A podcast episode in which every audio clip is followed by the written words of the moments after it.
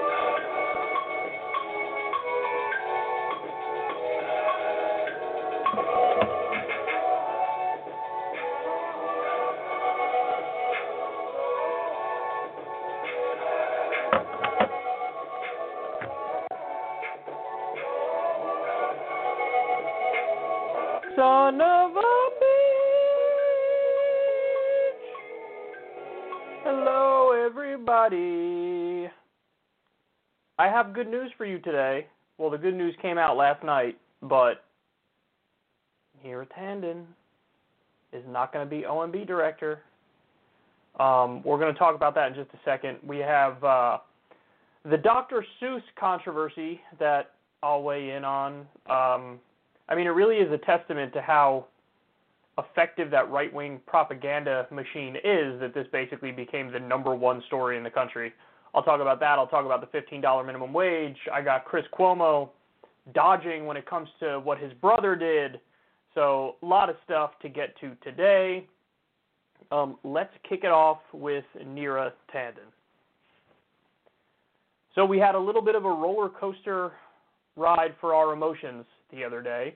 Um, early in the day, it was reported that Senator Murkowski was meeting with Neera Tanden, and it looked like there was a possibility that Murkowski would support Neera Tanden. But then a few hours later, out of nowhere, we got some other news. Now, first, I want to show you this is a clip from MSNBC. This is the people on Morning Joe. Um, they're talking about their perception of what makes sense in the negotiation for Neera Tanden for OMB director. Let's watch this, and then we'll come back and I'll give you the big news. Murkowski is keeping Neera Tanden's hopes, meanwhile, of becoming the director of the Office of Management and Budget alive. For now, Senate Murkowski widely seen as the swing vote that could make or break Tanden's nomination. Yesterday, she told reporters that she and Tanden met face to face. Uh, well, I can tell you that I met with her today, and uh, we had a sit-down meeting, which was, was good. I haven't had a sit-down meeting in, in quite a quite a while, but she was in the building and asked if she could come in person. And so I said, sure, come. So, Joe, Senator Murkowski and Neera Tanden had a meeting. Murkowski says she's undecided. Remember, Tanden has uh, sent tweets over the years about Lisa Murkowski, uh, not just Lisa Murkowski, but other votes that she would need to be confirmed. Uh, what's your take on this? Is she is Murkowski still a holdout? Really? Do you think there's a chance she might vote for Tanden despite everything? I mean, this is an easy one. I mean, just, if you just look at politics, and if you want to remove Neera Tanden and mean tweets and Lisa Murkowski, I can just tell you, this is an easy one. At least in my day, people would be lining up like around the White House, going, "Okay, yeah, I'll vote for her." Um, yeah, by the way, I, the, the, the hurricanes really messed up some small businesses in Northwest Florida, and I'm worried about that. But we can talk about that later. But let's talk about Neera Tanden mm-hmm. now. Why is this so? I mean, this is so easy for her. Like a mean tweet. Oh, you said a mean tweet about me. Okay, great. Can I get something for Alaska? Yep. Can I get something to help my state? Can I get something that the people of Alaska need for a vote uh, for uh, a woman who's qualified? But this I mean, yeah, this is like Gene Robinson. This is easy. I mean, I listen. I understand. I understand. Tweets upset a lot of people. That's what they keep doing in DC is taking the conversation about Neera and making it all about her mean tweets. And um, I think that's kind of bullshit. I mean, don't get me wrong, a lot of the people who are opposed to her are opposed to her because of her mean tweets, but there are real substantive policy reasons to be opposed to Neera Tanden, and we've, we've gone over them on this show a million times. Like, for example, the fact that she thought we should bomb Libya, steal its oil, and use the proceeds to pay down the U.S. deficit. So she's a warmonger, imperialist, and a deficit hawk, and we got that all within the confines of one story. There's, of course, the fact that she has repeatedly pushed to cut Social Security. There's the fact that she's been swimming in corruption. In fact, that was the whole point of the Center for American Progress. It was to be the shadow government for a potential Clinton administration. And um, that's why they were taking money from Saudi Arabia and the UAE and Israel. The idea was, hey, when Hillary gets in power, this will be her government, and they've already paid their preemptive bribes, so they get what they want up front. Uh, there's a classic story of Bloomberg, how Center for American Progress took a lot of money from Bloomberg, and then they axed a report that spoke negatively of his, you know, anti-Muslim policies in the city. So, I mean, those are the real reasons to oppose her, not because she was mean to Ted Cruz or Mitch McConnell on Twitter. In fact, I support being mean to Ted Cruz and Mitch McConnell on Twitter. I support being mean to anybody you really want to be mean to on Twitter. I mean, that's like half of the reason for Twitter existing. So they keep making it about the mean tweets. It's not about the mean tweets. Okay, next. Um, what ended up happening was see, this is really interesting. Murkowski said to the press, I never spoke to the White House about this. I spoke to Neera. I never told the White House how I was going to vote. The White House came out and said, oh, Murkowski's not going to vote for Neera Tanden, so we're, we're pulling her as uh, the OMB director. So hold on now. That makes no sense. Murkowski's like, I'm not sure if I'm going to vote for her. I never said told the White House how I'd vote. And the White House is saying, oh, Murkowski's not going to vote for her, so we're going to pull her. I wonder what happened. I wonder what really happened behind closed doors. See, now here's the thing. There's a weird dynamic at play here, too, because if Murkowski had said, yes, I'm going to vote for Neera Tanden, you know what would happen then? Bernie Sanders would be the deciding vote to determine whether or not Neera Tanden becomes OMB director. In a situation like that, Bernie Sanders has tremendous leverage.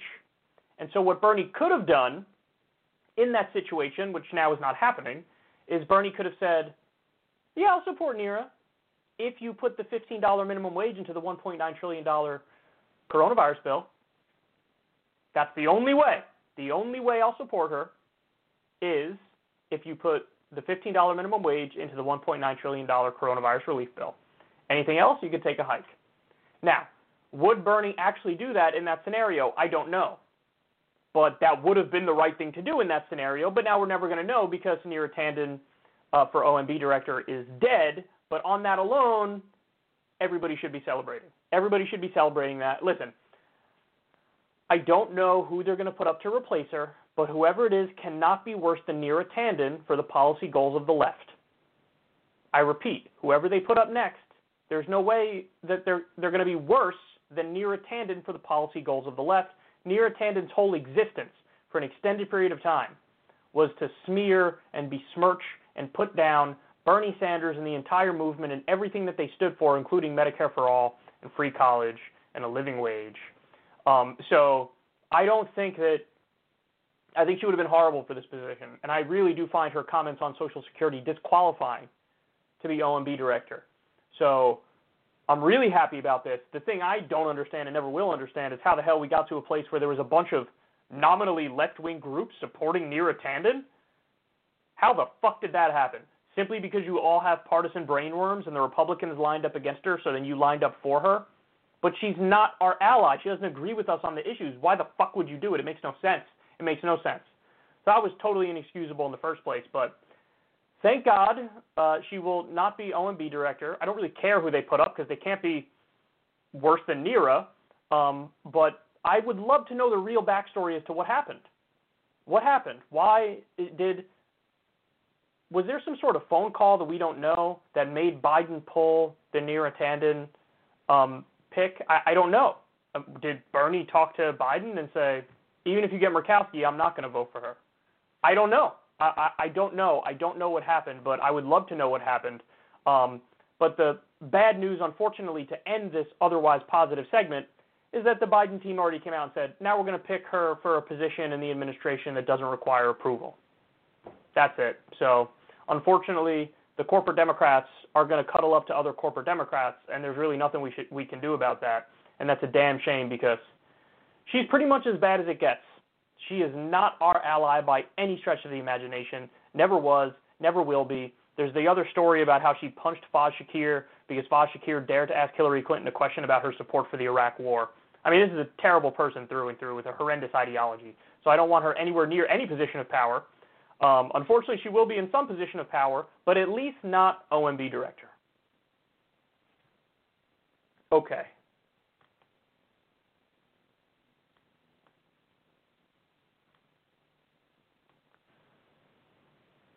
All right, next. Next, next, next, next, next.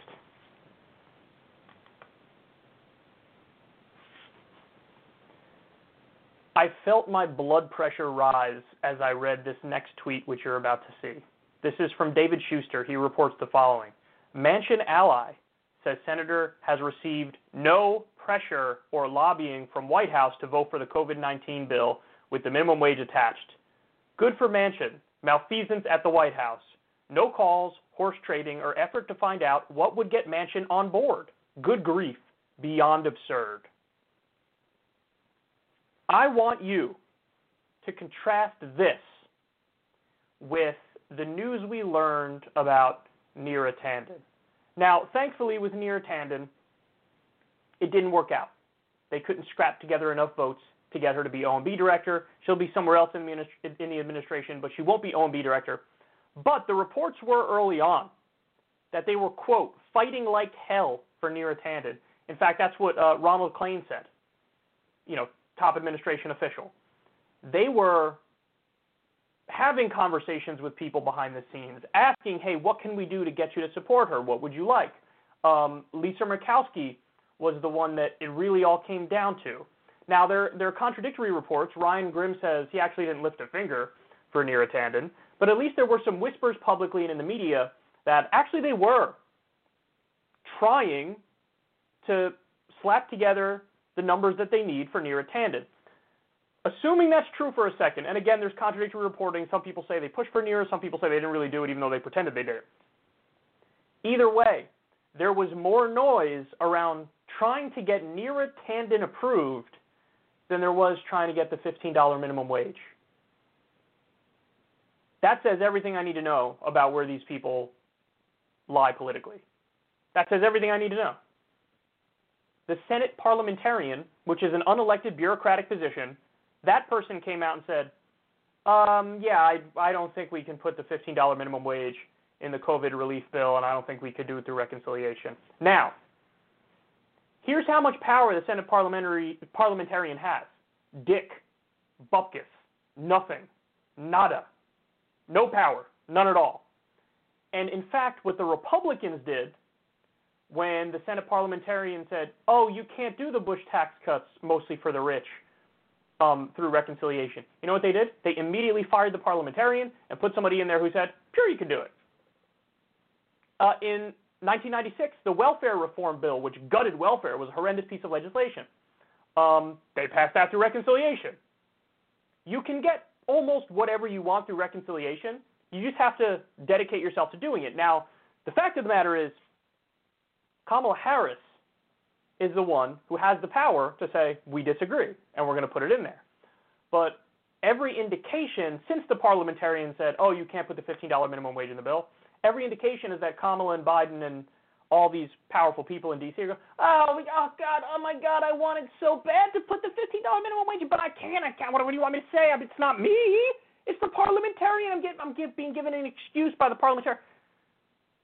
That person has no power. It's an advisory opinion. It's like if somebody, you know, Biden calls a family member to ask advice on something and they give advice and he could either listen or not listen, but the choice is on him. The choice is on Kamala Harris and Joe Biden to determine whether or not to vote on it. So if they don't put it in the bill, ladies and gentlemen, they do not want it in the bill. They do not believe in a $15 minimum wage. By the way, this is the only time you're actually going to have the ability to get it. Because understand something. Normally, through what's called a regular order, you would need 60 votes. Because the Republicans just declare, we are filibustering. Therefore, you guys need 60 votes. So don't even have to get up there and speak. There is, it's not the old school filibuster where we have to actually speak. They just declare, we are filibustering. And then you need 60 votes to get it through. We don't have 60 votes for the minimum wage increase. So the only way you're going to get it through is with budget reconciliation. Why not put it through a must-pass $1.9 trillion COVID relief bill, which polls at 77%? Even 60% of Republicans support this COVID relief bill.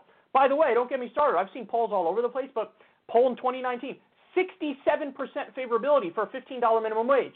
The lowest one I've seen is 59% favorability. These numbers matter. These things matter. If you don't put it in the bill, you don't want it in the bill, which means you don't support a $15 minimum wage. And what's so fucking gross about this is that they're liars. They're liars. They're liars. At least some of the Republicans are upfront with the fact that they're not in favor of higher wages for working people. At least they'll basically tell you. The Democrats run on raising the minimum wage, and then they get, oh my God, I get the parliamentarian, the parliamentarian. This person has no power that I can overrule in an instant. Well, I can't because the person I can't overrule, the person I can't overrule, I'm going to pretend like I can overrule. What do you want me to tell you? They didn't even try to have a conversation with Manchin or Sinema. If they really wanted this, you know what Joe Biden would do? He would call up Joe Manchin. He'd have his favorability numbers in front of him. Now, I don't know Manchin's favorability numbers off the top of my head, so I'm just making this number up. But it'd be something along the lines of Hey, Joe, it's Joe. I need you to understand something. My approval rating just came in at 62%. You know what that is? That's the honeymoon period, son. I'm an incredibly popular president at the moment. I can't miss at the moment, son. Oh, look at this. I see your approval rating is 33%. Hmm, I almost double your approval rating. What would you think if I went and did some rallies in West Virginia starting next week for a primary opponent against you? Would you like that? What if I used all of the resources of the Democratic Party and all of the money and call all my donors and tell my donors, don't give to Joe Manchin, he's blacklisted, we're going to support a primary opponent of Joe Manchin, an opponent to his left. Would you like that, Joe? Oh, you wouldn't like that. You wouldn't want me to use my incredible popularity to crush you and end your career permanently. Well, there is a way we can avoid that. Here's how we avoid that. If you vote for this $15 minimum wage. We're going to put it in the $1.9 trillion bill. If you vote for the $15 minimum wage, you're going to be my best friend. I'm going to use my popularity to go to your state and campaign for you. And I'll tell my donors to donate to you. And if any primary challenger runs against you, I'll support you. It's, hey, listen, son, I could be your best friend or I could be your worst enemy. It's up to you. But I don't think you want this fight now. Uh, now, a new poll just came out of West Virginia. 63% of West Virginians support a $15 minimum wage. 63%. So don't give me this bullshit about, I'm a West Virginia Democrat. That's why I can't do it, because people in West Virginia don't agree with these crazy left wing policies. 63% do agree with it. Do agree with it. So you're either going to represent your corporate donors or you're going to represent the people. I'm here to make you represent the people. If you do represent the corporate donors, you're done, son. You're done. That's what that's what a real politician who cares about this would do. Or you don't even have to go that far. You could start by saying, Joe, what do you want me to give you in order for you to vote for the $15 minimum wage? You tell me. You tell me. You want me to allocate extra infrastructure money for West Virginia? Done. I got it. Whatever you need, I'll hook you up if you vote for this.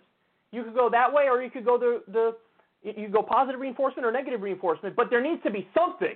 They didn't do anything. They didn't lift a finger. They didn't talk to Manchin. They didn't talk to Sinema. Kamala backed off it immediately. Joe Biden backed off it immediately because they don't want it. So now we have to make them do it. And unfortunately, far too often, they just brush us all off, man. They just brush us all off. But we need the noise to be overwhelming. In fact, credit to, you know, TYT decided to jump into this and do a hashtag Save Us Kamala and get people to put a lot of pressure on Kamala to say, you're the only one that can save us and keep it in the bill, so you've got to keep it in the bill. We should be in favor of any and all attempts and efforts to put pressure to make them do the right thing on this. But the reporting is terrifying, the reporting is disgusting, and the reporting is that they just don't care about this issue. Well, the final part of this conversation is this. It's like they're trying to lose in 2022 and 2024. You can't campaign on something overwhelmingly positive. People elect you in large part because of these popular things that you campaigned on, and then you just don't do it. There are fucking consequences to that, son. There are consequences to that. And, you know, you reap what you sow. You made your bed, now you're going to sleep in it. Or you could do the right thing and be overwhelmingly popular and stay in power. But see, their catch 22 is they want to appease their corporate donors as well and represent their corporate donors as well. And the corporate donors don't want the $15 minimum wage. So that's what's really going on. Our politics are so corrupt that even the party that's supposed to nominally be on the left and nominally be for the workers, they abandon you instantly. So disgusting.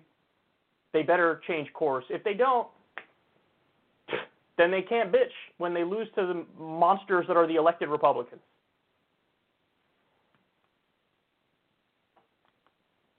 Okay.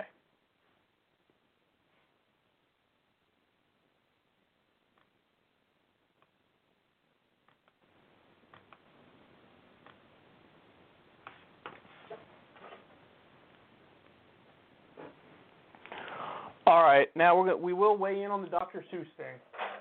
Dr. Seuss, bitch. So there's this big scandal going on right now that involves Dr. Seuss. Uh, if you've been anywhere near a right-wing outlet in the past day, you've been smacked in the face with this, and there's been a ton of bricks dropped on your head over it. Um, Newsmax, One American News Network, Fox News, even some other nominally more moderate outlets are talking about this. I'm going to come back to the Dr. Seuss thing in a minute. Um, I mean, this is just, this is like culture war 101 trash, garbage. But there's another policy to discuss here. So we have Kevin McCarthy, one of the leading Republicans. He's going to give a speech um, on the floor. The thing to take away here is how casually and nonchalantly they lie. These people lie. So he's talking about HR 1. HR 1 is um, the Democratic bill. I'm going to, again, I'll come back and talk about what's, what's in the bill, but take note of how he describes it and take note about the line he has about Dr. Seuss. Everyone has a personal story of your friend, your family, your neighbor receiving a ballot they shouldn't have. Every one of those stories erodes the trust in election integrity. Yet under H.R. 1, future voters could be dead or illegal immigrants, or maybe even registered two or three times. I guess Democrats just don't care as long as they get reelected. Third, H.R. 1 rewrites election law and imposes a one-size-fits-all partisan rules from Washington. Under the Constitution, we generally defer to states and counties to run elections. Democrats want to change that.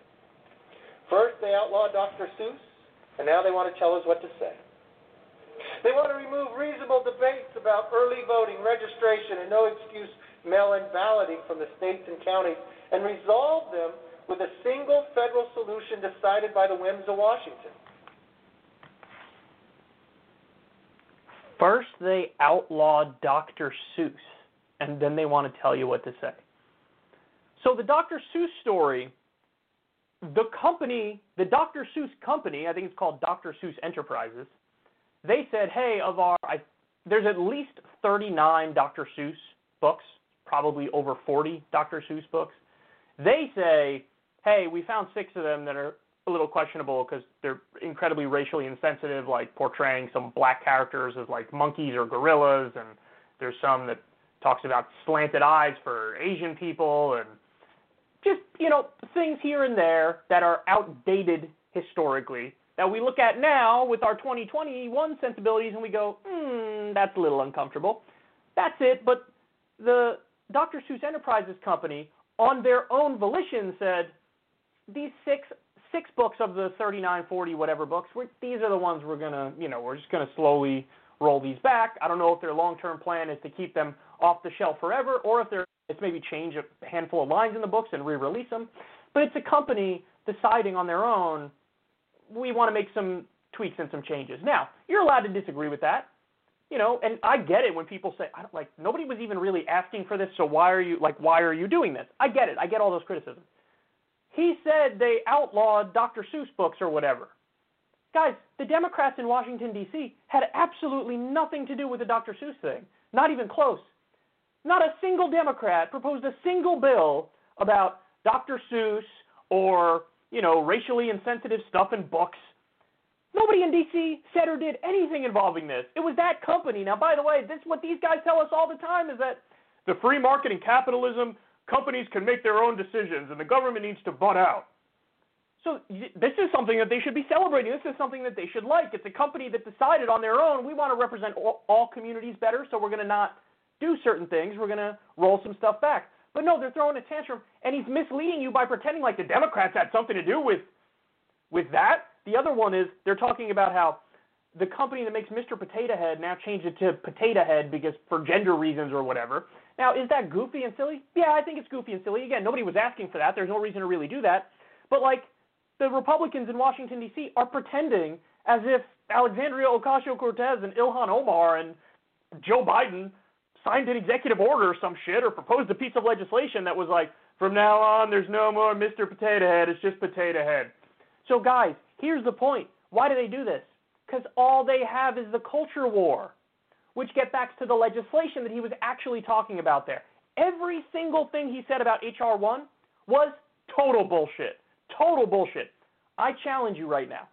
Go to Google, type in HR 1, read all the provisions of HR 1. It's a long bill, there's a lot of stuff in there. But HR 1 has stuff like automatic voter registration, which is totally common sense and increases voting rights for people in this country. And make and I think other developed countries do that. It's of course what we should have. You shouldn't have to jump through hoops to to exercise your right to vote. That flies in the hoop to get that flies in the face of it being a right. If you have to like get permits and shit, permit is from derived from the word permission, which is not a right. That would be the opposite of a right. So yes, of course you should have automatic voter registration. That's obvious. But he acts like that's oh, one size fits all Washington D.C. policy. So he lies about the actual policy and he, he distracts with culture war garbage. By the way, you know what else is in HR 1? Anti corruption measures limiting money in politics.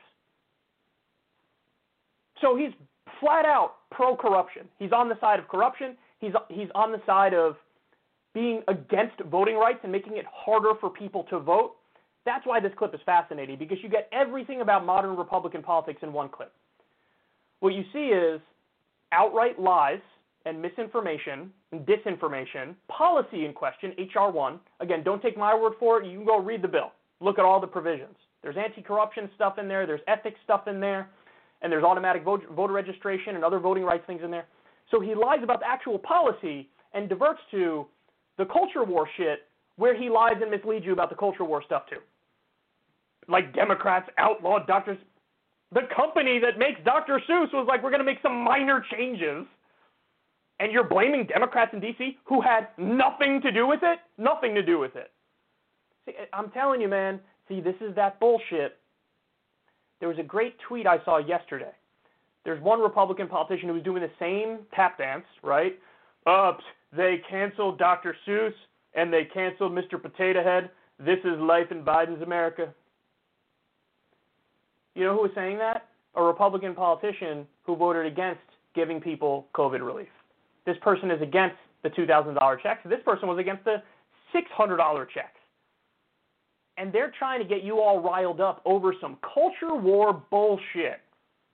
Hey, I'm cool with you starving and not having enough money to live and maybe also get COVID and die while you're at it.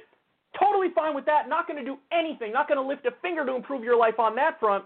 But Mr. Potato Head and Dr. Seuss, Republican Politics 101, divert, obfuscate with culture war shit where they are even misleading about that while they try to take your attention away from the economic war and the class war that's being waged on you from the donor class against working people. Totally unacceptable. But you see the dirty tricks here, clear as day. Okay.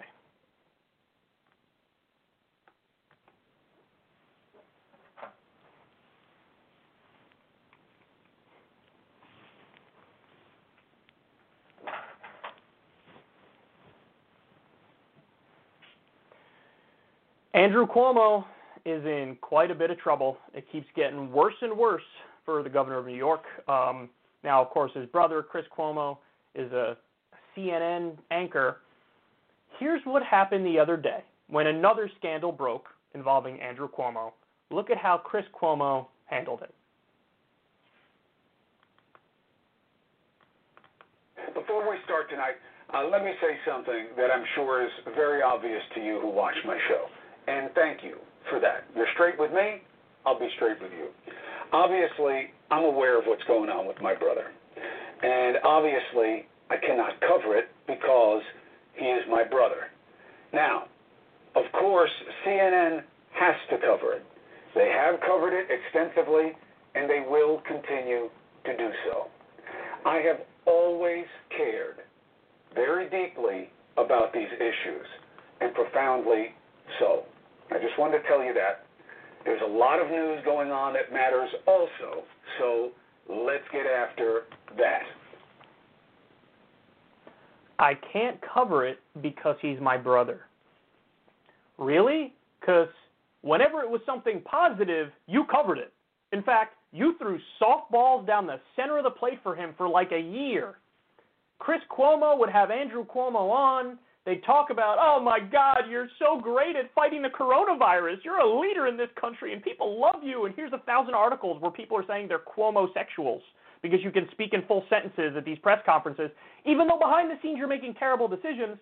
But oh, we love you. And there were there were moments. One of them was holding like a giant Q-tip thing and yucking it up and laughing. They talk about, hey, what about our Sunday dinners that we have over here? You know, when they bring the meatballs and the pasta sauce. Hey, bring the pasta sauce. Hey, they were they were having fun and having like a family reunion all the time on CNN where it was nothing but fawning positive coverage and praise. So when it's positive stuff, you can cover it and you can have him on and pat him on the back and tell him he's doing a wonderful job. But when it's negative stuff, I'll say, oh, I can't. I'm, listen, what can I do? It's my brother. I can't talk about this. I can't cover it because he's my brother. I have a conflict of interest. That's right. That's right. You have a conflict of interest. You also had a conflict of interest when you were yucking it up with him and talking about Sunday dinners and making it seem like he was doing a wonderful job fighting COVID when he wasn't. God, it's selective bullshit. This is CNN. This is CNN. This is what's supposed to be the number one name in news. No, this is biased corporate Democrat propaganda. I'm sorry, it's true. But everybody out there who's a Republican who thinks like, yeah, you go get him, Kyle, with this rant. Fox News is the same shit for Republicans. Are you kidding me? That's the Donald Trump propaganda network. That's the establishment Republican Party network. MSNBC does propaganda for the corporate Democrats. CNN does propaganda for the corporate Democrats and sometimes the entire establishment, and Fox News does propaganda for the Republicans. So nobody's telling you the truth. But they're all incredibly biased and they're all covering for power, one faction or another of people who are in power. So what you need to understand is how gross this is and how this shows how broken the media is. I don't know how anybody can let him get away with this. When he was giving him positive coverage all the time. You didn't say I can't have him on or talk to him because he's my brother. Then, when it was positive, they should be absolutely ashamed of themselves. Now, by the way, I will say this: it is gross to me that when we were talking about Andrew Cuomo making decisions that kill grandma and grandpa, when we were talking about Andrew Cuomo lying about the number of deaths from nursing homes, that was a big scandal. But you didn't have other liberal elites throw him under the bus. They sort of shut up and look the other way. But now the story that's actually making them throw him under the bus is what? Sexual harassment stuff. Hashtag Me Too stuff. So as of right now, as of the time that this is being recorded, there are three women who say he inappropriately touched me or inappropriately made a move at me and said really sketchy things or, or whatever. This is the thing that's leading New York lawmakers to strip him of his extra pandemic powers this is the thing that's making other elected Democrats throw him under the bus. Guys, the thing that should have been the last straw was the out and out lies about COVID deaths and the decision to put old people back in nursing homes when they were COVID positive, which led to the absolute death and devastation and destruction and, and a drastic sharp increase in the number of COVID deaths in New York. That should have been the last straw. Why is that not something you throw? You absolutely should throw them under the bus for that. But no, they sort of gave that a semi pass, and then now with the sexual harassment stuff, they're like, ah, that's it. So what? Killing grandma is not as big of a crime as Me Too sexual harassment stuff? I just it just shows you the priorities are so broken in the media system, and, and forget the media and among Democratic elites, the priorities are just shattered. Now, by the way, I'm not trying to downplay what happened with the sexual harassment stuff and the Me Too stuff. That stuff is absolutely valid. But let's be serious. We have no uniform standard for this stuff.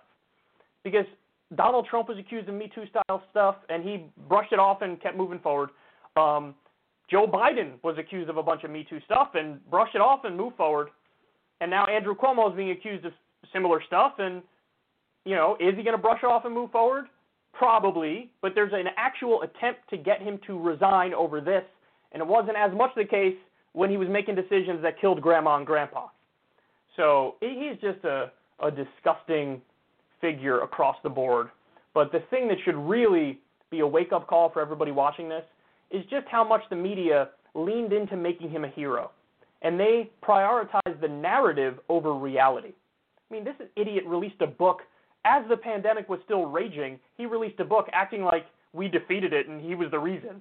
You know? I mean, just absolutely absurd. So everybody should understand how terrible a politician he is and also how there was a system that covered up for him every step of the way. Thankfully the tides are turning because it was just it was just a little too much now with the Me Too stuff where you even have Democratic elites and some factions of the media turning on him. It's too little too late, but I guess you still have to say better late than never. But really, man, th- this should be a cautionary tale moving forward. Don't make heroes based on a narrative.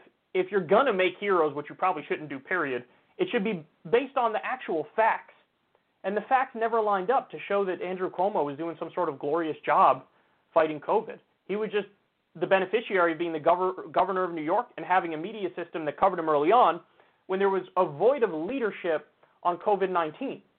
His regular press conferences, people thought, oh, he seems like a smart guy and he seems like he's on top of it. It was all a show, man. It was all a show, and now you know that for sure.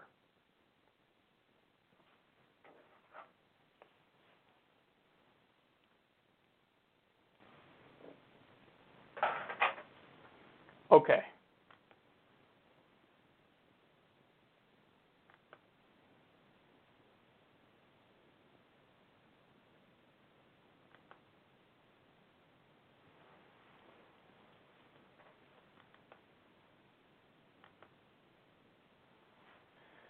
Bernie Sanders is uh, redeeming himself a little bit with this maneuver that he's about to do. This is interesting, and from the Hill, they say Senate Budget Committee Chairman Bernie Sanders says Democrats should ignore the recent ruling of the Senate parliamentarian and is vowing to force the Senate to vote this week on an amendment to set the federal minimum wage at $15 an hour.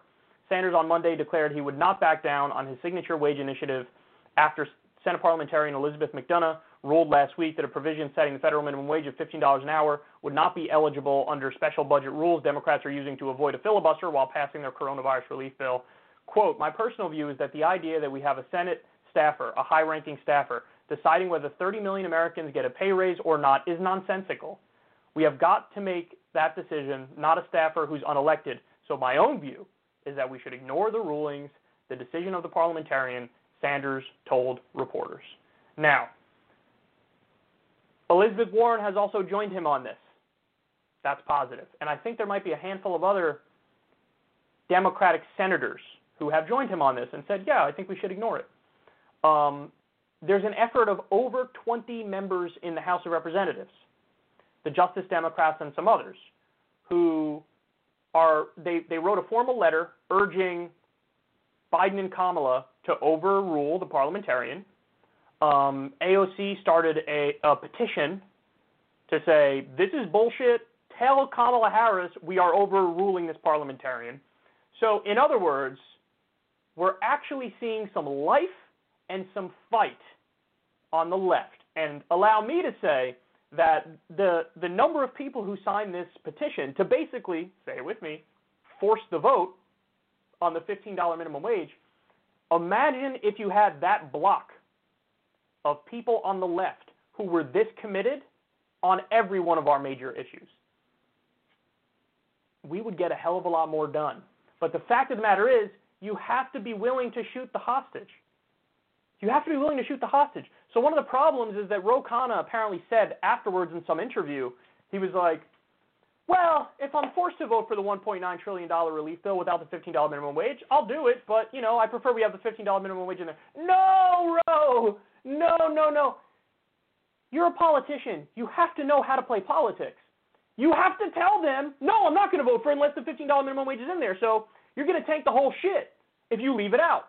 And you know what? I got 23 others with me who are going to do the same thing. None of us are going to vote for your $1.9 trillion relief bill if you don't put the $15 minimum wage in there. So now you have no choice. You got to get the $15 minimum wage in there. And I'm not a genius or anything, but I do I, I do know basic math. And there's how many? There were only two Democrats in the House that were against the $15 minimum wage. Only two.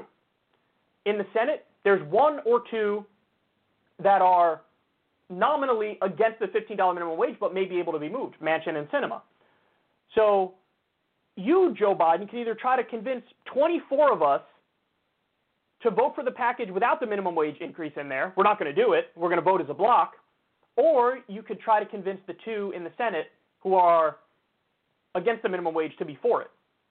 Again, I think convincing two people to vote for the $15 minimum wage is easier than convincing 24 or 23 to vote for a bill without it in there. You see what I'm saying? You need to give him the numbers that he has to do the least amount of work by forcing people to be for the $15 minimum wage. You understand? So, in other words, you have to leverage your vote. You have to say, no, I'm not going to fucking vote for this bill that doesn't have a $15 minimum wage. And put them in a position where they have no option but to put the $15 minimum wage in there. By the way, we might actually have the numbers if you force a vote on it. We might actually have the numbers. We definitely have the numbers in the House. It already passed in the House. And in the Senate, if, if it's you're only two away, you can find a fucking way. Fuck! If you have to, get Josh Hawley or some shit. Get one or two Republicans.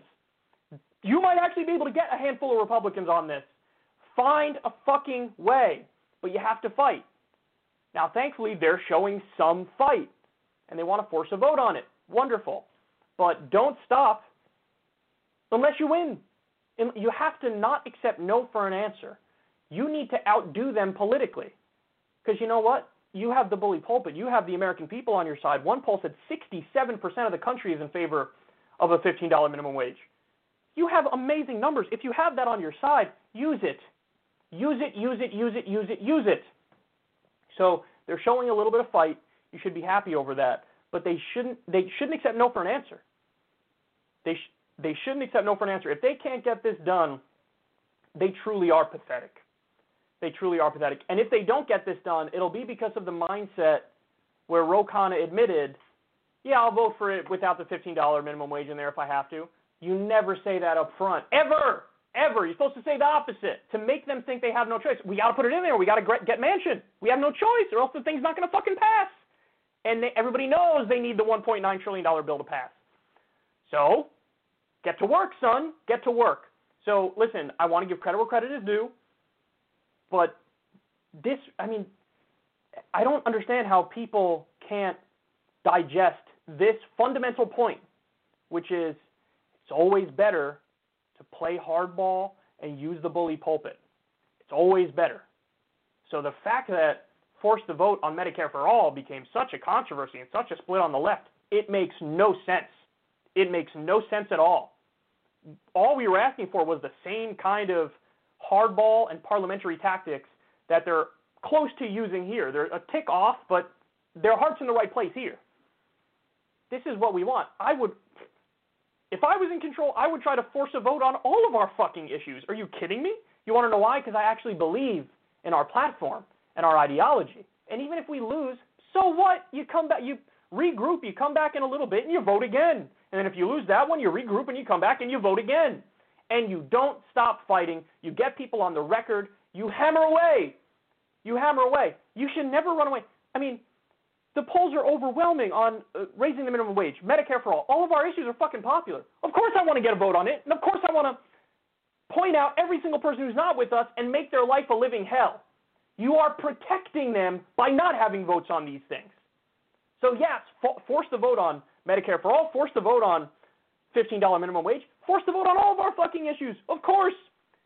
It'll only even if we lose, it only gets us closer to the end goal. There was a great um, conversation about voting rights for felons. Cori Bush proposed a bill trying to get voting rights for felons. And I think it's like half the Democrats voted for it, half the Democrats voted against it, and basically every Republican voted against it. Okay, now some people look at that and say, well, that was a giant failure. Why'd you even try? Now we know who stands where. And by the way, if you had taken this vote five years ago, you wouldn't get half the Democrats. So we are going to keep chipping away until you get to a point where you actually win. But at every step of the way, you should be in favor of measuring it by taking the vote, and you should be in favor of exerting political pressure on your issues. Okay, so that was the commentary around this. Hey, it's good. At least we got people on the record, and we can move forward from here, knowing what we're up against. You know, politics is fluid. It's not stagnant. It's fluid. So you should always want to inject your main issues into the bloodstream of the body politic and hammer away. And uh, listen, they seem to get the logic on $15 minimum wage probably because we're closer to the actual finish line on $15 minimum wage. You know, there's a much better chance we'll get $15 minimum wage compared to Medicare for all. So they shied away from the Medicare for all fight, but there were only upsides to take on that fight too. That's the point I'm trying to make. It's only upsides. The more we're talking about our issues, the better. That's across the board. So anyway, they're showing a little bit of fight, but they will they should refine their message a little bit and let them know it's not negotiable.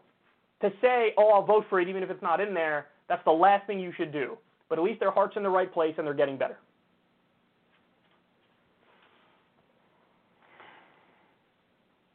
Okay.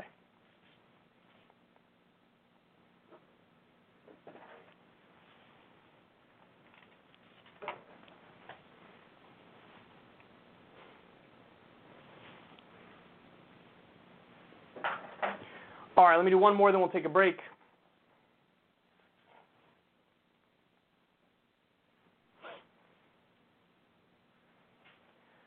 So the geniuses over on MSNBC were having a conversation about the attempted insurrection on January 6th, um, or as I call it, the diet coup attempt. Uh, obviously, they're disgusted by it, as pretty much all of us were. The overwhelming majority of us were. There's a guy on the panel here by the name of John Brennan. He's become a bit of a resistance hero.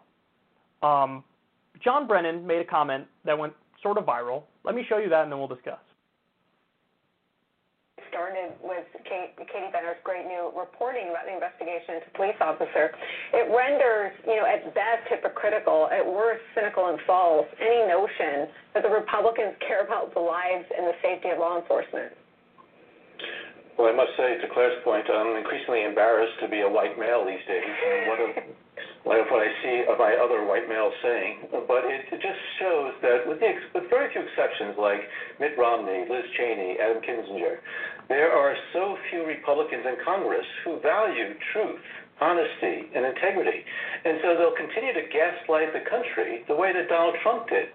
And the fact that this has such security and safety implications for the American public and for the members of Congress, again, as Claire said, it is just a disgusting display of craven politics that really should have no place in the United States in 2021.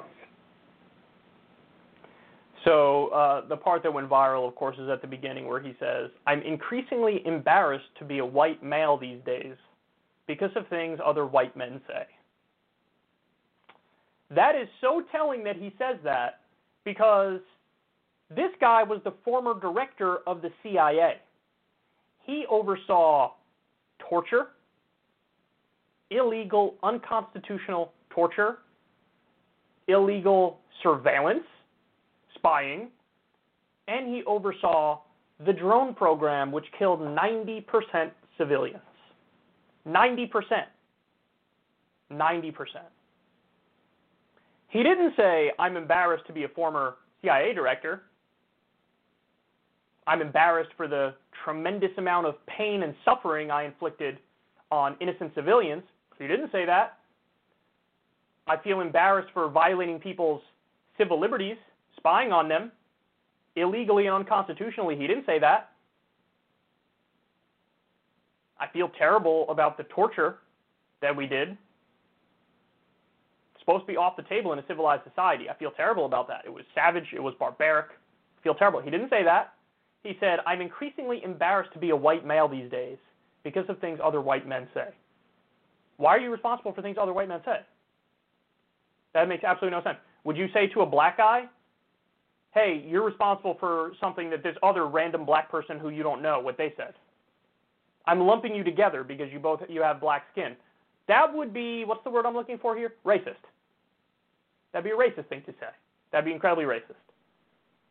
Lumping people together solely on the basis of the color of their skin.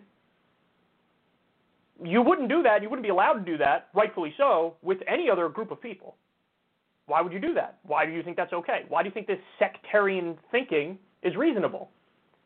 But he does it for white men. So self flagellating white guilt. That's what this is. And again, the former director of the CIA, he was involved in torture, surveillance, and the drone program, which killed 90% civilians. Doesn't feel bad about that. Doesn't feel bad about being a warmonger and a war criminal. Didn't mention that at all, but he feels bad. I'm, I'm, I'm increasingly embarrassed to be a white male because other white males have said things that are wrong or whatever, or are conservative politically. Listen, I would much rather be somebody with terrible political opinions than be an actual war criminal, which is what John Brennan is. And then, of course, he had to slip in there. There's so few on the, that side of the aisle that ha- believe in truth, honor, and integrity. And who did he bring up? Liz Cheney, another person who has never, ever, ever met a war she didn't like. So he's not embarrassed to be a warmonger. He's not embarrassed to be uh, a torturer. He's not embarrassed for the illegal spying. He's not embarrassed for the drone program. Not embarrassed for any of it. Is embarrassed to be a white male. So anyway, you can see what is fashionable among liberal elites. This is the new thing. Listen, it's not I'm not making it up. You guys are seeing it with your own two eyes. What's fashionable among liberal elites and democratic elites is lean in hard to identity politics leaning hard to sectarianism. And that makes them feel like they've outlefted people on the actual left. Hey, listen, I'm a neoliberal asshole corporatist warmonger, and I'm in favor of the status quo. I'm in favor of business as usual, but I say white people suck, and I'm I don't hate gay people, so I'm to the left of you. No, it's the classic thing that uh, the Biden administration is doing. Let me put, let me put, uh, you know, uh, a transgender person here in my administration. Let me put a Native American person here in my administration. Let me, let me diversify everything in sight. But, but, don't ask me about my policy towards Venezuela, where I'm continuing Trump's policies. Don't ask me about uh, what I just did in Syria with the illegal bombing, which is illegal under U.S. law and international law. Don't ask me about my, you know, perpetuation of the status quo or my rampant corruption. Hey, I, my Secretary of Defense is black. Hello? Come to find out that that black Secretary of Defense took over a million dollars from Raytheon because he sat on Raytheon's board. Uh-uh. If you're pointing that out, it's probably just because you hate black people and you're racist, not because you hate corruption. So they use identity as a shield to obfuscate from what they're really doing. They're trying to make you think, I'm woke and I'm to the left of you because I'm talking about race and stuff, even though I'm a corporatist, neoliberal warmonger and war criminal. Ignore that part. But I, I said white men are bad, so don't you think I'm so left and woke? Pathetic, pathetic. John Brennan should feel embarrassed because he's a torturer, illegal spire, and overseer of the drone program. He's a war criminal. That's why you should feel embarrassed. It should have nothing to do with the color of your skin. Okay. All right, y'all, let me take a break. Tell you a little bit about what we have to look forward to when we come back. When we come back, when we come back, Bernie Sanders, oh no, I'm sorry, we already did that. Republican Republicans are going even harder on the cancel culture beat, and then Alex Jones is sick of Daddy Trump. Stay right there, y'all. We'll be right back with that and much more.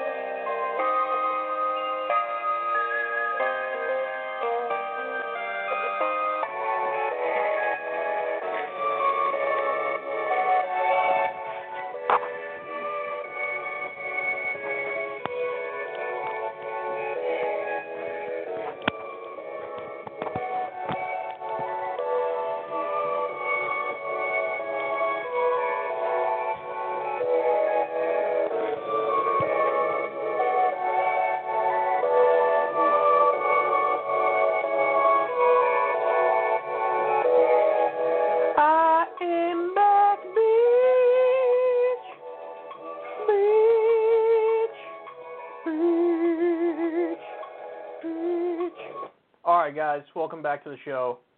Um, I got some more shit on cancel culture. I know, I know. It's enough already. Here we go. Republicans in D.C. are certainly not hiding what their priorities are. Take a look at this. Breaking this is from the House Judiciary GOP. Ranking member Jim Jordan calls on Representative Jerry Nadler to hold first full committee hearing on cancel culture.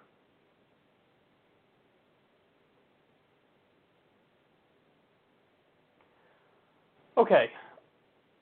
I'm one of the people on the left who does get annoyed from time to time with the overreaching and the creeping authoritarianism on social issues. I do.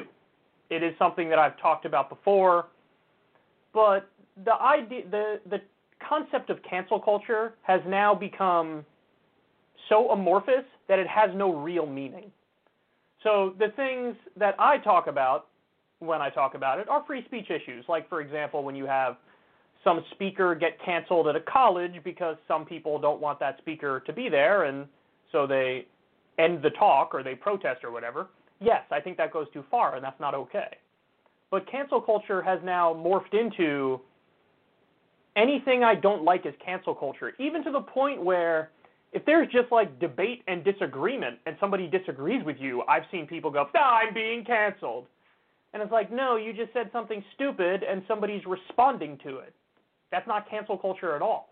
Also, I just hate the term cancel culture. It sounds so, it's just so obnoxious sounding. But anyway, the more important point is this this has absolutely Dickie McGee's acts to do with the U.S. government.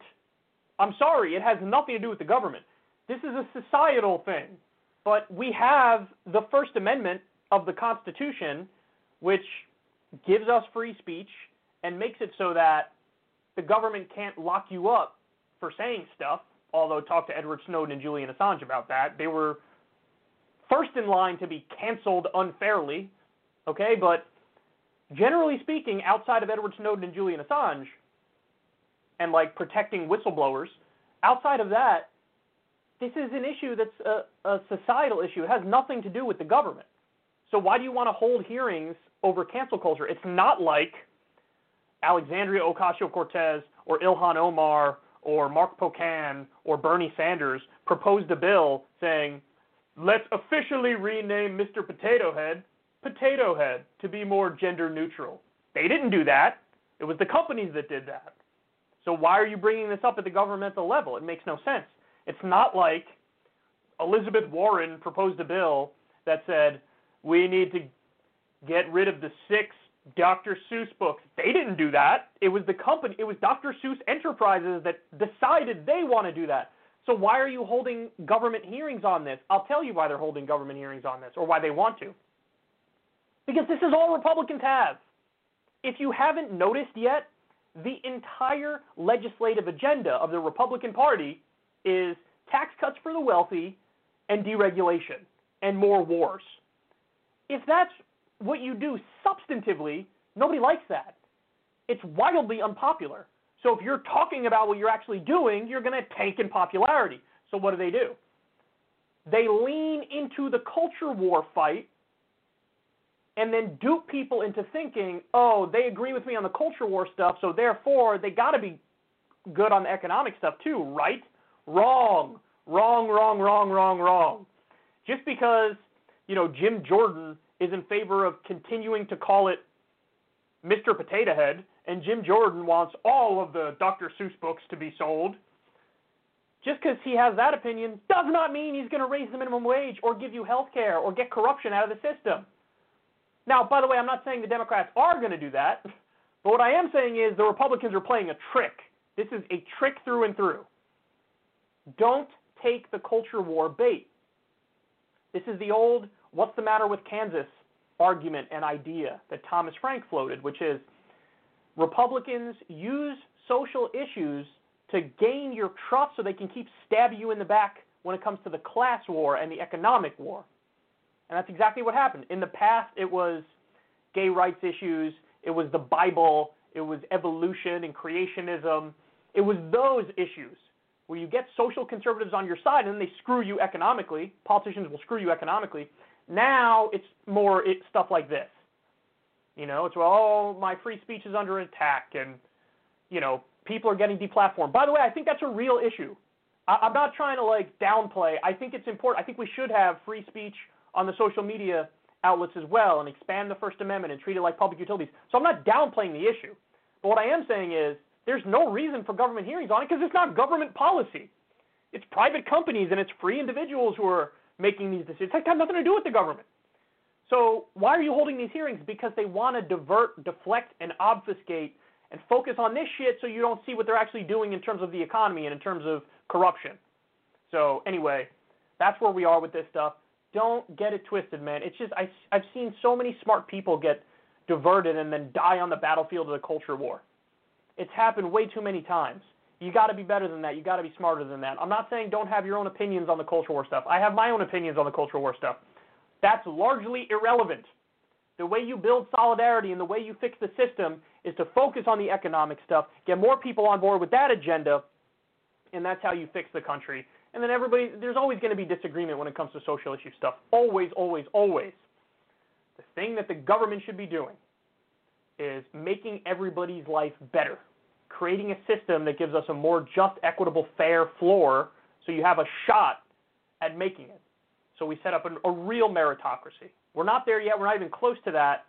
The government wants to keep screwing you as they pretend they're on your side because of Mr. Potato Head or Dr. Seuss.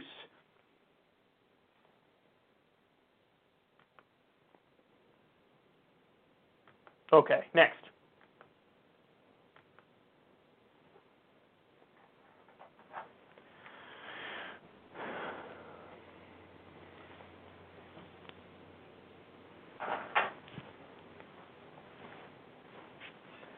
I believe it's been a while since Alex Jones has been in the in the show Secular Talk, um, and that's a shame. That's a shame. I was one of few people who said, you know what? Maybe you keep them up on YouTube, you keep them up in all these different places. I mean, I get it for those specific videos that whatever mentioned something about Sandy Hook and the families were involved and it led to harassment. Like I get it. Are there some specific videos that there was a case to be removed because it was abusive or direct threats of violence? Sure, sure. But overall, I was like, mm, you should probably keep him up because this is a slippery slope. And also, a lot of the stuff he says is just standard run-of-the-mill dumb conservative stuff and makes no sense to pull him up based on that standard. You have to pull Steven Crowder and Ben Shapiro and everybody else too. And I just don't agree with deplatforming and, and censorship and things of that nature. So he hasn't made it to our show in a while, but now he's in the show. Uh, I believe it was the Daily Beast that leaked this story, maybe in conjunction with the Southern Poverty Law Center. But in 2019, Alex Jones was doing an interview, and um, he seems like he's he's on something here. I don't know if it's alcohol or cocaine or both or what have you. Now, I'm not knocking him for that. God bless if you're having fun doing all that stuff.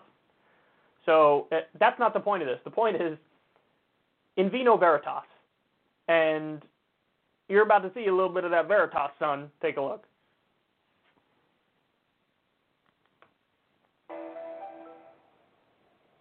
Rolling.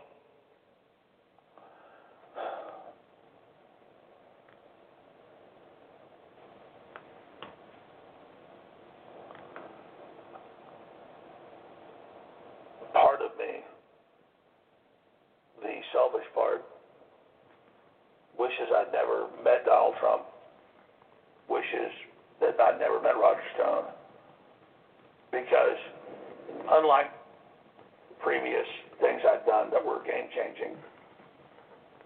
Those were just time space continuum reflections of the third big change I was involved in. And that was bringing Donald John Trump into Austin. So I said it again. I said Austin into office. Because this is, you guys ask really good questions. This is going to be a really good thing, but I'm going to say it again in a minute. Restrict close ceremony after I say it. But it, it, it, it's, it's, it's, it's, it's the truth. I'm just going to say it, that I wish I never would have fucking met Trump. I wish it never would have happened. And it's not that the attacks that I've been through. I'm so sick of fucking Donald Trump, man. God, I'm fucking sick of it. And I'm not doing this because it's like I'm kissing his fucking ass, you know. It's just like I'm sick of it. Do it in a minute. Whoa. Whoa. You know, listen, we covered when Rush Limbaugh died, there was a, a recommended video that popped up in my feed that I took a look at. It was an old 60 Minutes interview from the early 1990s. And in that interview, Rush Limbaugh admitted something that I thought was earth shattering. He basically said, like, yeah, I'm doing it for the money. I'm doing this for the money. And he said it in very clear terms. There was no ambiguity. It was not up in the air. There was no reading between the lines or interpretation that had to be done. He said it. He said, yeah, I'm doing it for the money. I want to charge confiscatory ad rates because and hold an audience's attention as long as possible. I'm doing it for the money. Now, when he says that, what's the takeaway? The takeaway is very straightforward. You don't know what he believes and what he doesn't believe. Is he always saying stuff he believes? Well, no, he said he's doing it for the money. So he's not always saying stuff he believes. He's putting first and foremost holding the attention of the audience, shaking down the advertisers, and making money. So maybe he says some things that are way out of bounds and not what he actually believes because he's trying to keep those eyeballs on him and cares about the Benjamins. And I felt silly because, and maybe this is me being naive in general, but I, I'm one of the people who I always default to believing that people are saying what they really believe unless there's overwhelming evidence to the contrary. So, in other words, I never assume maliciousness, lying, malintent. I assume that whatever somebody's telling me, they're they're talking in good faith and telling me what they believe in good faith, and that's my operating assumption unless and until it's you know overturned by evidence or proof. Okay. Now some would say that's naive because I'm giving people the benefit of the doubt up front always. And it was silly of me to look at Rush Limbaugh and think like, yeah, I bet this guy believes everything he's saying. No, turns out he doesn't. In fact, maybe he didn't believe most of it. We'll never know. We'll never know. So he was an actor. He was an entertainer, first and foremost. He wasn't an ideologue. He wasn't a conservative icon. He was an entertainer. Now we're watching this clip from Alex Jones. I'm getting those same vibes, dog. I mean, maybe it's maybe it's a little more. There's a little more ambiguity here, but listen. He said the selfish part of me wishes I never met Donald Trump and Roger Stone. Uh, then he said he felt responsible for basically helping bring Trump into office. And then he says, he basically breaks down. He's like, I wish I never would have fucking met Trump. I'm sick of him. I'm so sick of him. Well, why would you be sick of him if you, you're so on board for the MAGA agenda? You're so with Trumpism ideologically. How could you get sick of him? Why would you get sick of him? Maybe he's not really thinking first and foremost about Trumpism and the ideology and the policies that Trump's putting in place. Maybe it was sort of like trying to gain more fame, name recognition, money, status, whatever it may be. And listen, it's with Alex Jones, think about it. He was a big opponent of the Bush administration and their policies. Donald Trump, even though, you know, he attacks the Bush legacy, he's just a continuation of the Bush policies. What what did he actually do in office? Tax cuts for the rich, deregulation, and continued the wars. That's Bushism. That's a continuation of the George W. Bush legacy. So if Alex was opposed to George W. Bush and Trump is just continuing the Bush legacy and he says he likes Trump, how can you like Trump? Well, again, maybe it's not ideological. And maybe this is Alex Jones totally fed up and tired from constantly playing defense. Alex Jones was the conspiracy guy, but he fancied himself an outsider. With Trump, when Trump got in power, he no longer even portrayed himself as an outsider. With Trump in power, all of a sudden, a lot of his stuff became standard right wing talk radio garbage because if you're defending the president, the most powerful person on earth. You're by definition not really an outsider anymore. You're going to bat for the establishment.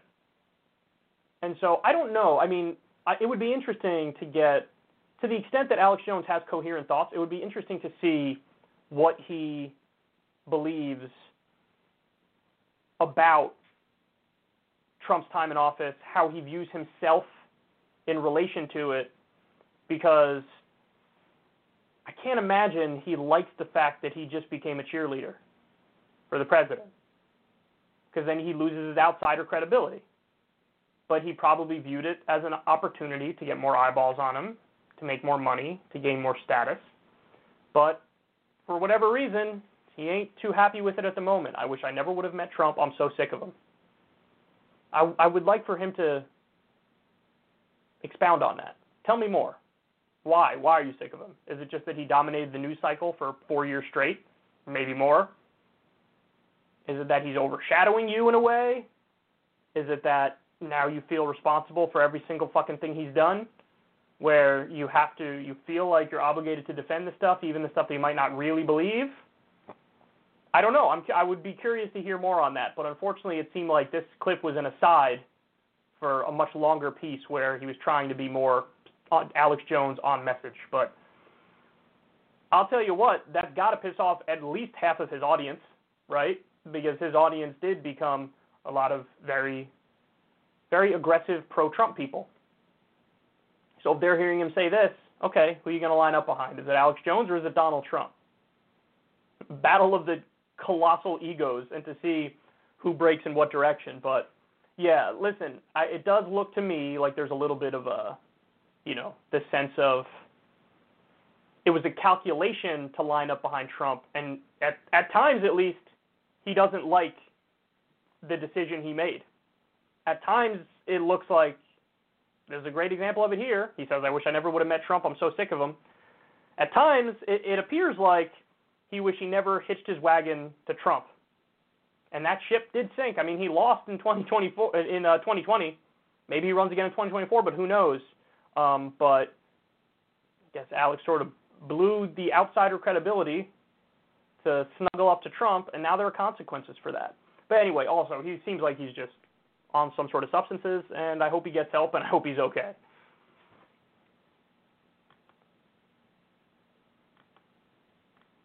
Okay, next.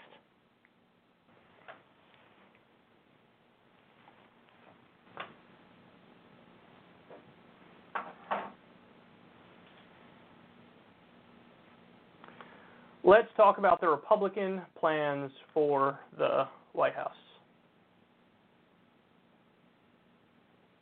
Actually, no. Let me let me give you the breaking news that we just got.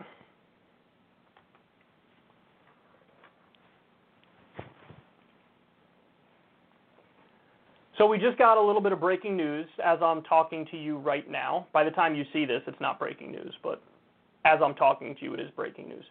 The Senate is going to narrow eligibility for stimulus checks under a deal between the right wing Democrats and Biden. So now single people under $75,000 get the full $1,400 benefit, but it zeroes out at 80,000, not 100,000. So they're means testing it even more and excluding more people.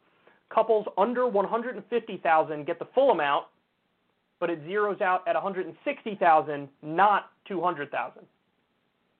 So again, they're they're doing more means testing and limiting the number of people who are going to get the full benefit. That's what this is.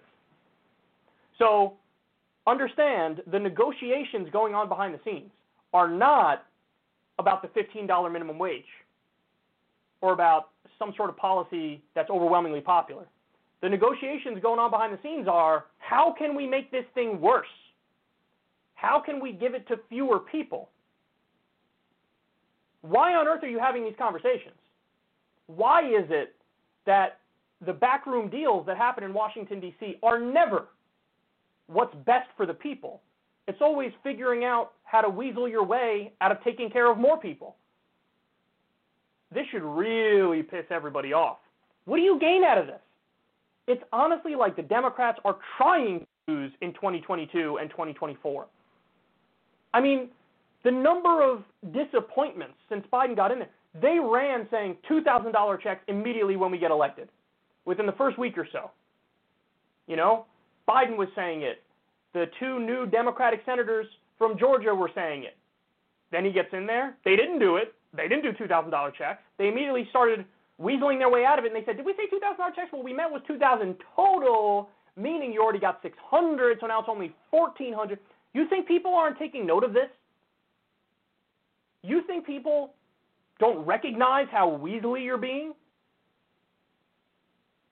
And then all this time, you're dragging your feet more and more and more. Now, when I look at that, I think, oh, if anything, you should give people more money because the help didn't go out the door immediately, so now people need more help because time is adding up.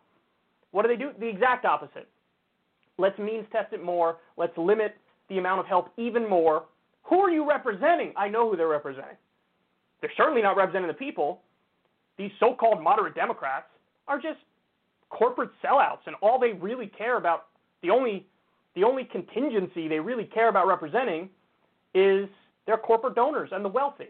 That's why they so easily and nonchalantly decide, yeah, let's limit even more the help that goes out the door. So it's like they're trying to be more and more unpopular.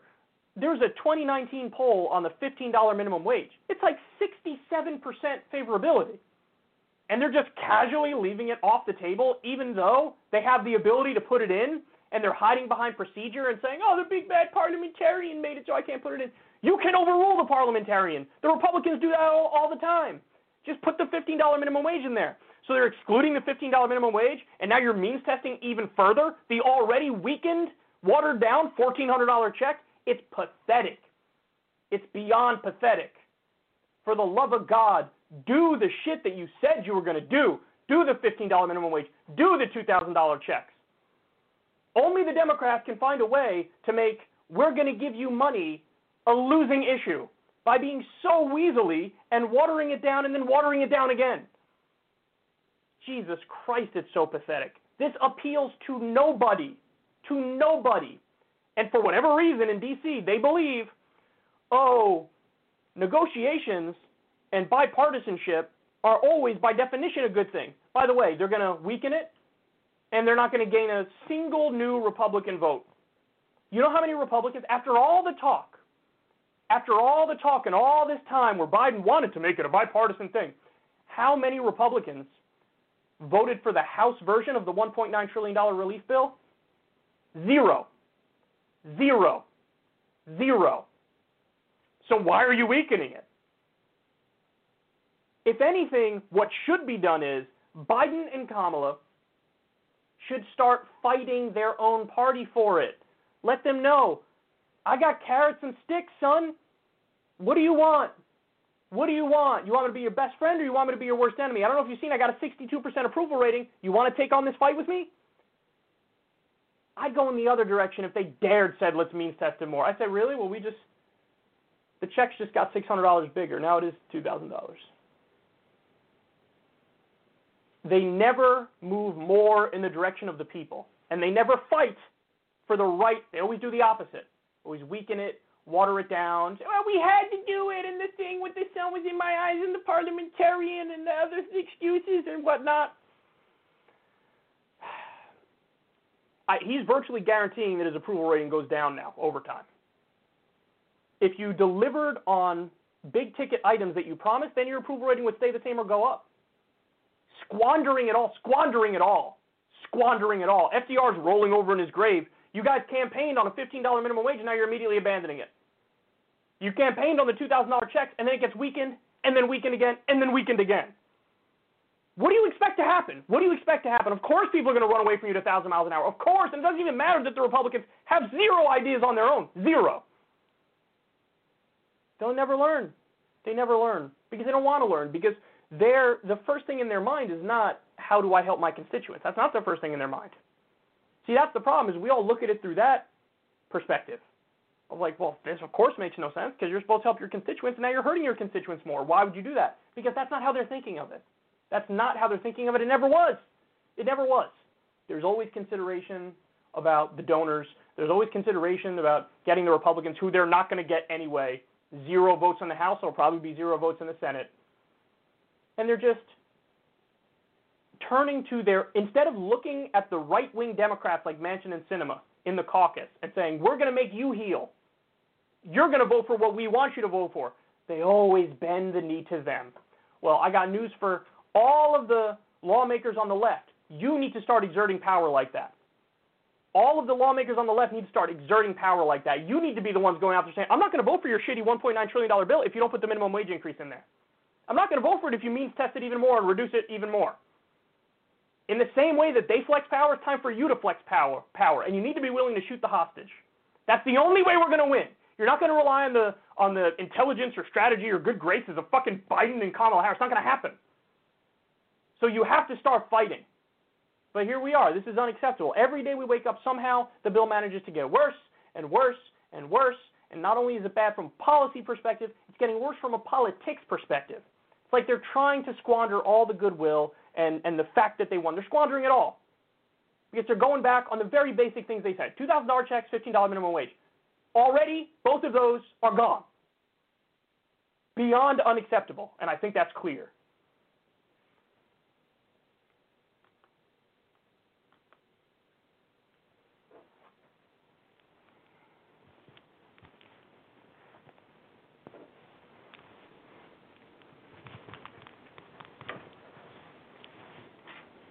Okay, next.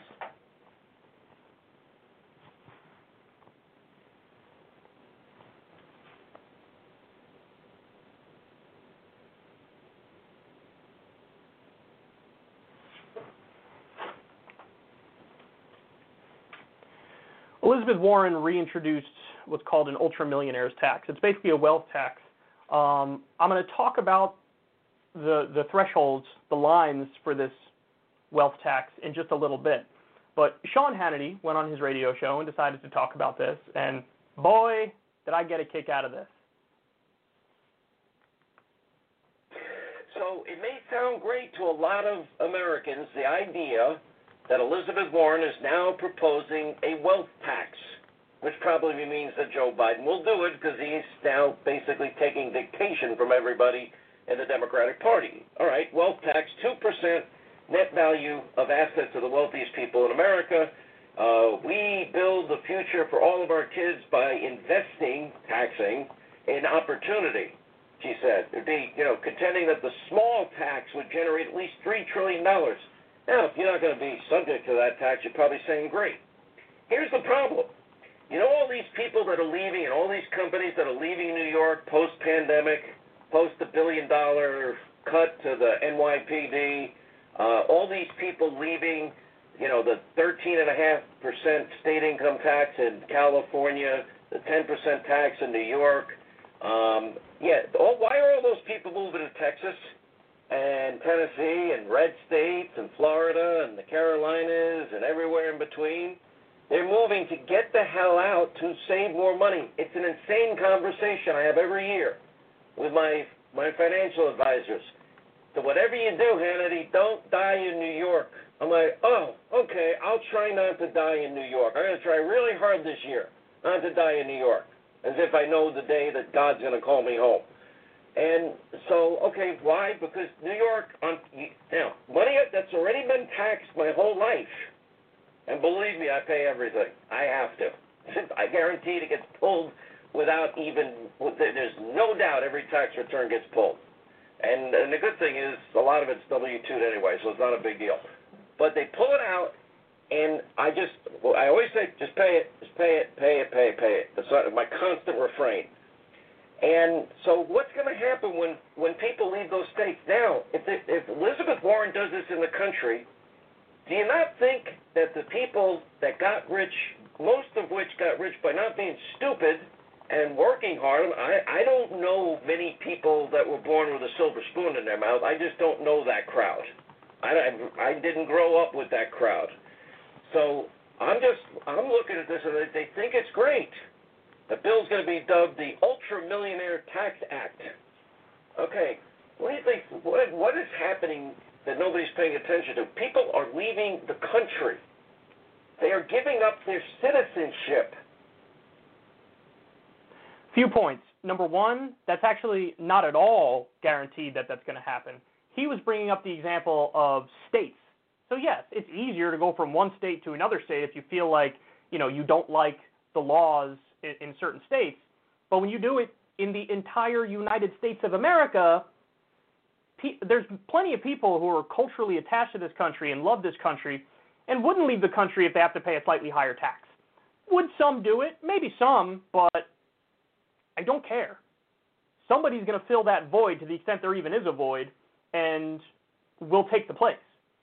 I mean, it's a pretty big thing to just give up on, you know, the United States of America simply because you don't want to pay a little bit more in taxes. So the state by state comparison to the whole country comparison is actually terrible because, you know, I, I see the logic when it comes to a state by state comparison, but when it comes to the country, it's a lot harder for people to just up and leave. Okay, but again, will some do that? Maybe some, but I would bet certainly not the majority, and those who do it, I don't care. I don't care. And by the way, he sort of actually proves our point in the segment because when he talks about his own taxes, what does he say? He lives in New York, he pays the high taxes, and he says, just pay it.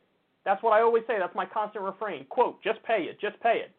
Most of the uber wealthy people would say, just pay it. But listen, this is not, we're, I'm burying the lead here. Because you know who this applies to? This ultra millionaires tax?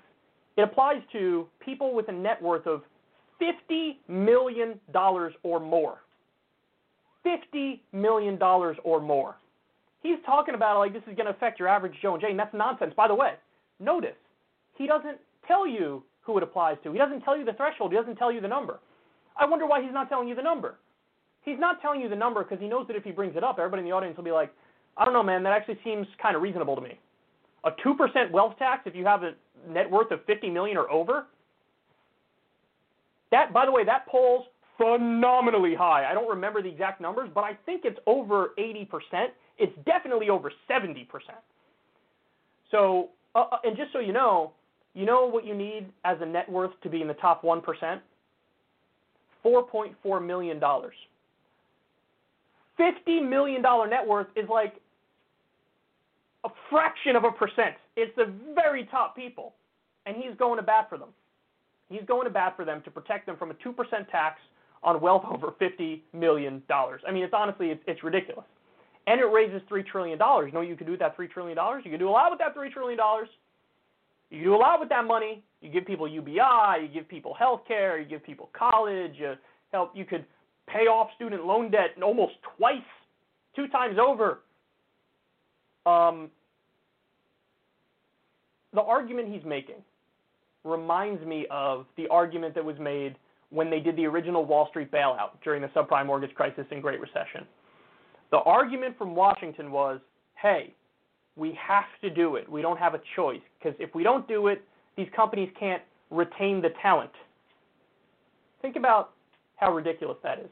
These are the same executives that just made the decisions that crashed their respective companies and tanked the global economy. And now the argument's being made we need to reward them for that and bail them out because we need to keep the talent. Maybe they're not so talented. Maybe they're not so talented. By the way, it's also the case already that the wealthy pay a lower effective tax rate than the average American family because they have all their loopholes and their deductions and their workarounds. So, really, what we're talking about here, it is true that we're just talking about getting them to pay their fair share. And he brings up, oh, all the rich people are from hard work. No. In fact, 40% of the wealth of the rich is inherited. 40%. That's a huge number. So it isn't like they're all just the hardest working and we have a meritocracy. He would like to think that's the case because he's wealthy, but no, unfortunately, that's not the way it works. We don't have a meritocracy. So, I mean, it says a lot about Sean Hannity that this is how he spends his time. Let me argue in favor of the people who have a $50 million net worth or above. Let me protect them from a wealth tax. And not tell people the actual number it applies to because then that would make my argument look bad. And also he contradicts his own argument by saying, "Oh, all these people will leave if you do this tax." Meanwhile, he says that he says it in New York, "Ed, just pay it." Will some leave? Yes, a small number. Negligible. Negligible. Negligible. Most of them will pay it, a handful won't, but the amount of money that we raise would be phenomenal. And what we could do with that money, you know, it's endless. You can do a number of amazing things with that money. But don't buy this nonsense that billionaires and the uber wealthy get to hold you hostage, uh, you know, and, and dictate public policy forcefully. You know, it, That's the problem in this system, is that the billionaires and the corporations, they've bought the system. And so they rig the rules in their favor. All we're talking about here is unrigging the rules. Again, they already pay a lower tax rate than the average American family. Why is that allowed? And even if you were to say to Sean, hey, at least make them pay the same, he'd be like, no, can't raise taxes on any of them at all because he's a hack. He's a total corporate hack. Really pathetic. He's he's one of the worst. But anyway, um, there you have it. This is how he spends his time defending people who have a net worth of 50 million or over and protecting them from a 2% wealth tax.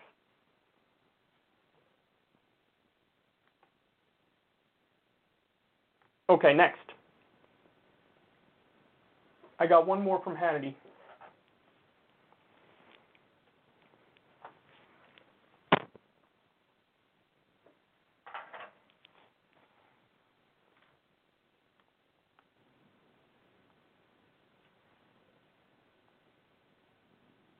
Sean Hannity on his radio show uh, pretended like he's. Uh, I know what it's like to be a working man and have calluses on my hands and whatnot. Look at the argument he makes.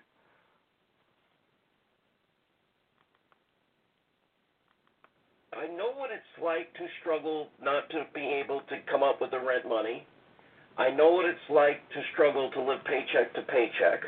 I know I've lived that life and it's not pleasant. And then the idea that somebody's going to come along and take all that stress and all the, the worry about whether you can afford to send your kids to college, whether you'll have enough money for retirement, uh, whether you're going to have a, a guaranteed government neighborhood house, I don't know what else they're promising. So the problem with all of this is it destroys human initiative. It destroys it. It also goes contrary to what our entire governmental belief system is, which is based on natural rights from, quote, the thing, God, the creator of everything, and that the belief that I have firmly in my heart that God created every man, woman, and child, and that within each individual there are talents and abilities, and the natural stress, not unnatural stress, that of survival brings out of you a desire and a, and a and a certain discipline and responsibility that you got to get your ass out of bed and you got to go out and produce goods and services that people want, need, and desire, and you got to work and you got to live within your means. You got to try and save money. All these things come into play. You know, this conversation is so dumb, and um, it's a common debate that we hear among the left and the right, and it, he's just talking over our heads. That's what he's doing because when you're talking about universal health care, universal education, including higher education, college, um, when you talk about a universal basic income, like his argument is, oh, you're giving people everything, and it, quote, destroys human initiative. That's not true because what we're talking about is setting a reasonable floor. That's the real conversation. That's the point of social democracy is you don't really have a, a, a chance at success if you don't have a roof over your head and some food in your stomach. You need to, there's a certain baseline level that needs to be met in order for you to even have a, a fighting chance to be successful, to be happy, to be fulfilled, to be able to work. And what they do is they pretend like the conversation about where the floor should be set is inherently stupid because it's everything's a giveaway. I mean, fuck, you want to take his argument to its logical conclusion? It's like, what if the second a baby was born, you put the baby outside and tell them, hey, you're all on your own?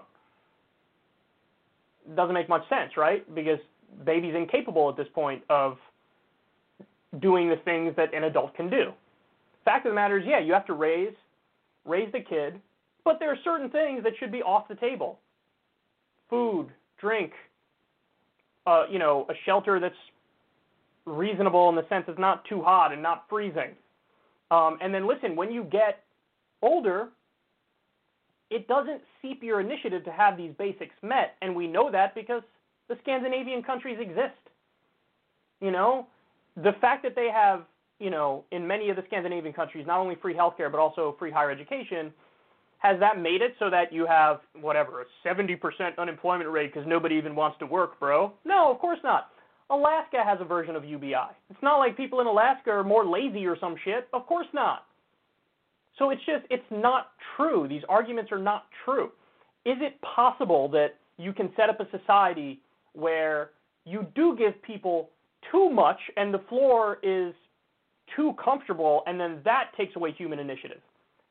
That's possible. I mean, that's that's possible. I could see that theoretically happening. Now you'd have to test it and see how far you go and where's the line and what would be too much. But certainly where we're at right now is nowhere near that point. And he acts like we already live in a meritocracy and you should just work and then you'll get to where you have to go. That's utter nonsense. You have people in this country who work full time and don't make enough money to survive. The minimum wage is not a living wage. So you could work all the time and still live under the poverty line? That makes absolutely no sense. That makes no sense at all. So when you talk about free healthcare, free college, very basic things, a universal basic income. I mean, we have Social Security in this country where if you're over a certain age, you basically get income, guaranteed income. Is that seeping the initiative of these people? No. We've collectively decided as a society that older people deserve a certain baseline of security. I think that's reasonable. I go a step further. I think maybe everybody deserves that. You know, and I don't think it'll necessarily take initiative away. Maybe for a tiny number of people it will. But overall, like I said, Alaska has UBI, they're doing fine. You know, there's plenty of countries that have universal health care, they're doing fine. Australia has universal health care and they have a minimum wage that's effectively around 15 US dollars an hour. Their unemployment rate's the exact same as ours. So it really doesn't take initiative away. That's bullshit. See, what he's doing is propaganda. He's trying to say you don't deserve even the bare minimum. Why? Because Sean Hannity's representing the billionaire class and the corporations, and the corporations don't want to pay a living wage. You know, and the private health insurance companies don't want us to have Medicare for all because then they all go out of business. So that's who he's representing. He's just a corporate hack, and he he dresses up these arguments as if you know he's pro work and pro responsibility when really he's in favor of a system that perpetually fucks you, even if you're trying hard. Nobody's against trying.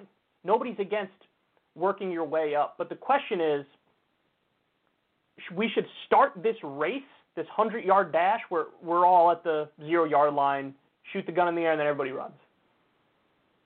What we have now is a system where some people are born at the 90 yard line of the 100 yard dash and they get to go, and some people are brought back a thousand yards behind the finish line and they're told, okay, you run and this is an equal and fair race. No, it's not. The, the rules of the competition need to be just and fair and reasonable. And what he's doing is unfortunately arguing for a status quo that is completely unjust and unfair and unreasonable. So don't fall for this nonsense. People on the left are just trying to give people a shot, a chance, not cradle to grave, everything's taken care of. It's not too much to ask to, to have what every other developed country has as the starting point.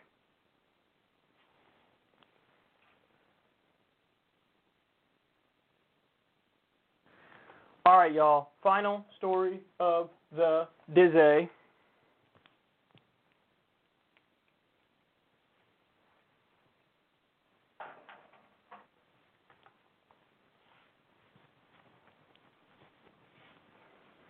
The Biden administration was asked about Mohammed bin Salman and their lack of any sort of punishment over the killing of Jamal Khashoggi. Here's what happened.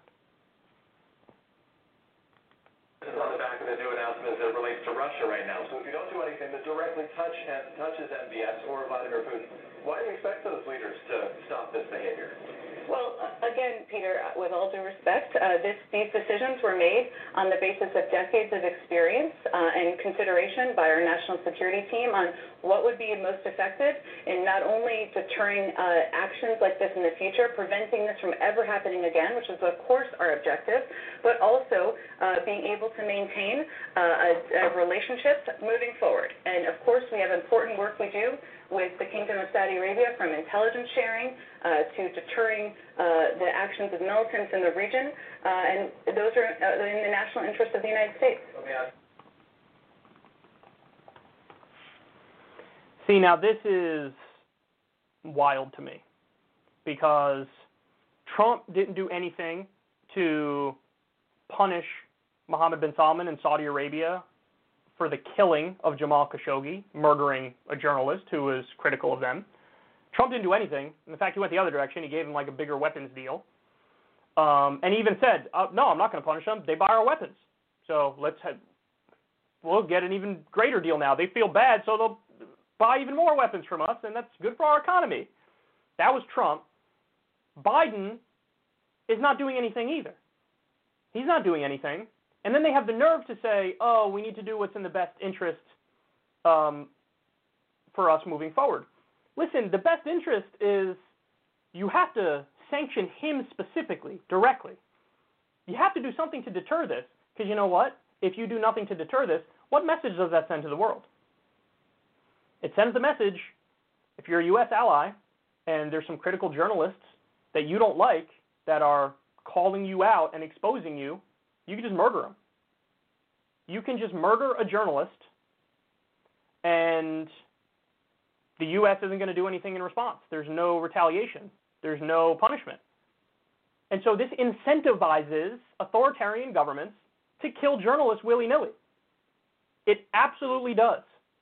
You know, so fuck. I mean, everybody who's really, really critical of Saudi Arabia, they they they just prove they will kill somebody who's hypercritical of Saudi Arabia, and then they got away with it. So, how do we know they're not going to kill other people? Uh, I've been fiercely critical of them. How do I know if I'm traveling somewhere in some region that they wouldn't just kill me because they don't like what I say about them? You know, how do we know? Because there's no punishment, there's no retaliation, and then they have the nerve to say, "Well, I mean, it's really important that basically we don't punish them because we do intelligence sharing." Oh, and we need we work with them to quote deter militants in the region. That should really get under your skin because it's the exact opposite. We work with them and they give money and weapons to militants. It's the exact opposite. I mean, they're the ones who were funding and arming jihadists on the ground in Yemen. They're the ones who were funding and arming jihadists on the ground in Syria. Literally Al Qaeda on the ground in Yemen to fight the Shia Houthi rebels. So we're not working with them to deter militants. We're working with them to arm and fund militants. But we just call these militants our allies because they're Saudi Arabia's buddy. Just because they're friends with Saudi Arabia does not mean that they're not a menace, in many instances, terrorists. And by the way, there was speculation, Aaron Mate pointed this out, when Joe Biden bombed Shia militants uh, in Syria that happened immediately after the U.S. released the report that said Mohammed bin Salman was responsible for the killing of Jamal Khashoggi. His speculation is when that report was released, Mohammed bin Salman was pissed off. And so Biden, as a token gesture of, hey, we're still good, man, it's all good, he bombed some of the people that MBS wanted bombed, namely the Shia militants on the ground in Syria.